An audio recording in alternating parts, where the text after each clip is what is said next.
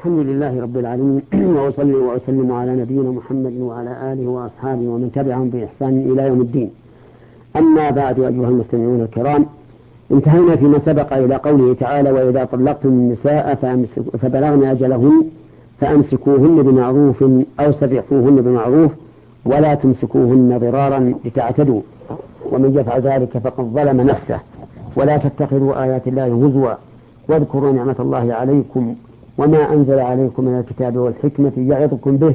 واتقوا الله واعلموا أن الله بكل شيء عليم.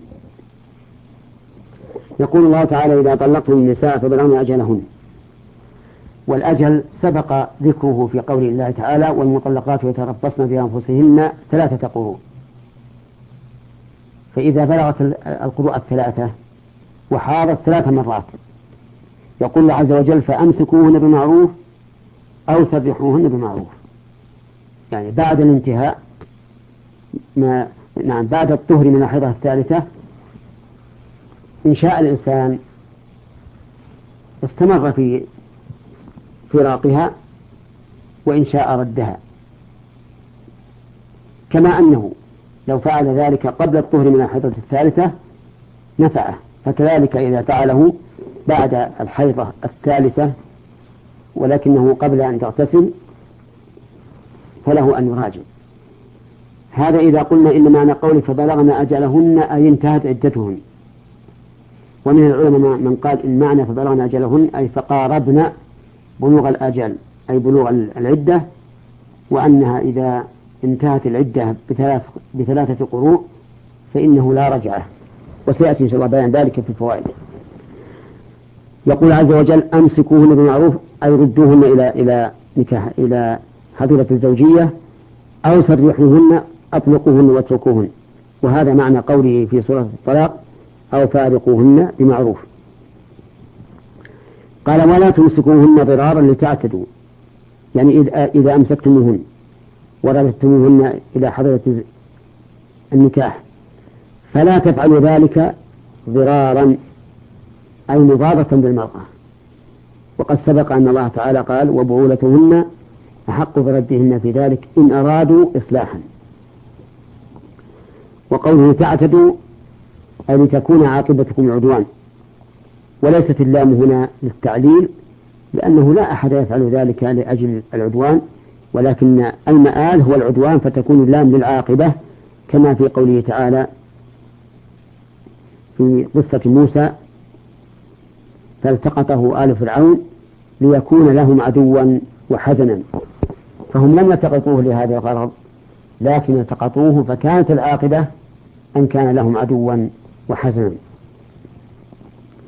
ومن يفعل ذلك يعني من يمسكهن ضرارا فقد ظلم نفسه.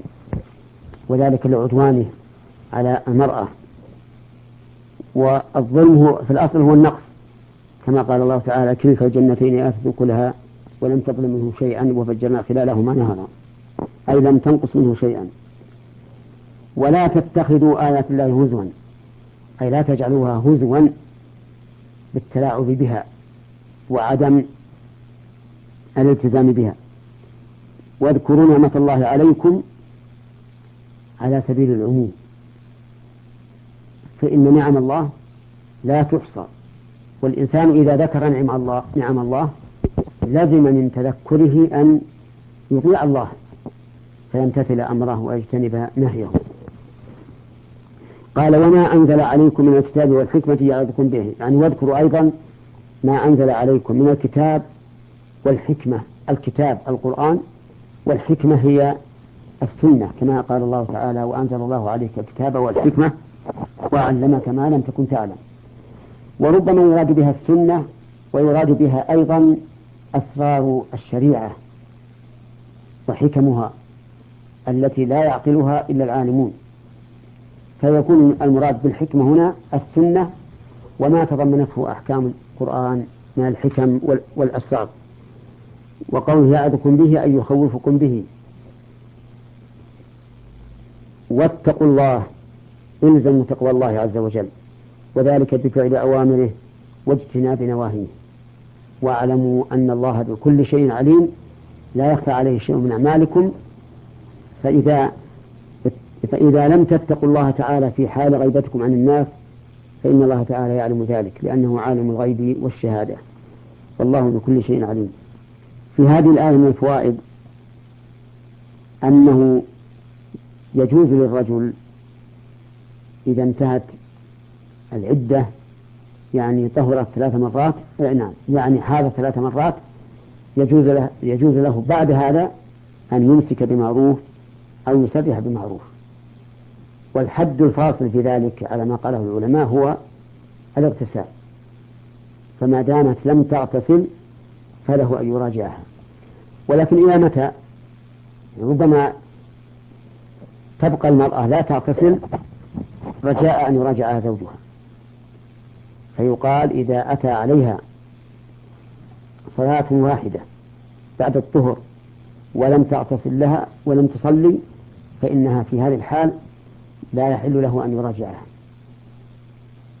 وذلك لأنها مأمورة شرعا أن تغتسل لكل أن تغتسل من الحيض إذا أرادت الصلاة. فإذا فرطت في ذلك رجاء أن يراجع زوجها أن يراجعها زوجها فإننا نقول لها أنت لم تتق الله فلم يجعل لك مخرجا. وحينئذ لا يحل للزوج أن يراجعها إذا مضى وقت صلاة ولم تغتسل لها. وقال بعض العلماء قولا آخر لكنه قول ضعيف. ومن العلماء من قال إن قوله تعالى فبلغن أجلهن أي قاربن بلوغ أجلهن أي قاربت أن تطهر من الحيضة الثالثة. وعلى هذا القول إذا طهرت من الحيضة الثالثة امتنعت مراجعتها سواء اغتسلت أم لم تغتسل. ومن فوائد هذه هذه الآية الكريمة عناية الله تبارك وتعالى بالمعاشرة بين الزوجين وأن تكون بالمعروف. يعني حتى في الفراق قال أمسكون بالمعروف أو سرحوهن بمعروف. ومن فوائد الآية الكريمة أنه لا يجوز للزوج بعد المفارقة ولا للزوجة أيضا أن يحدث كل واحد منهما بما جرى بينهما من أسباب الطلاق وغيره.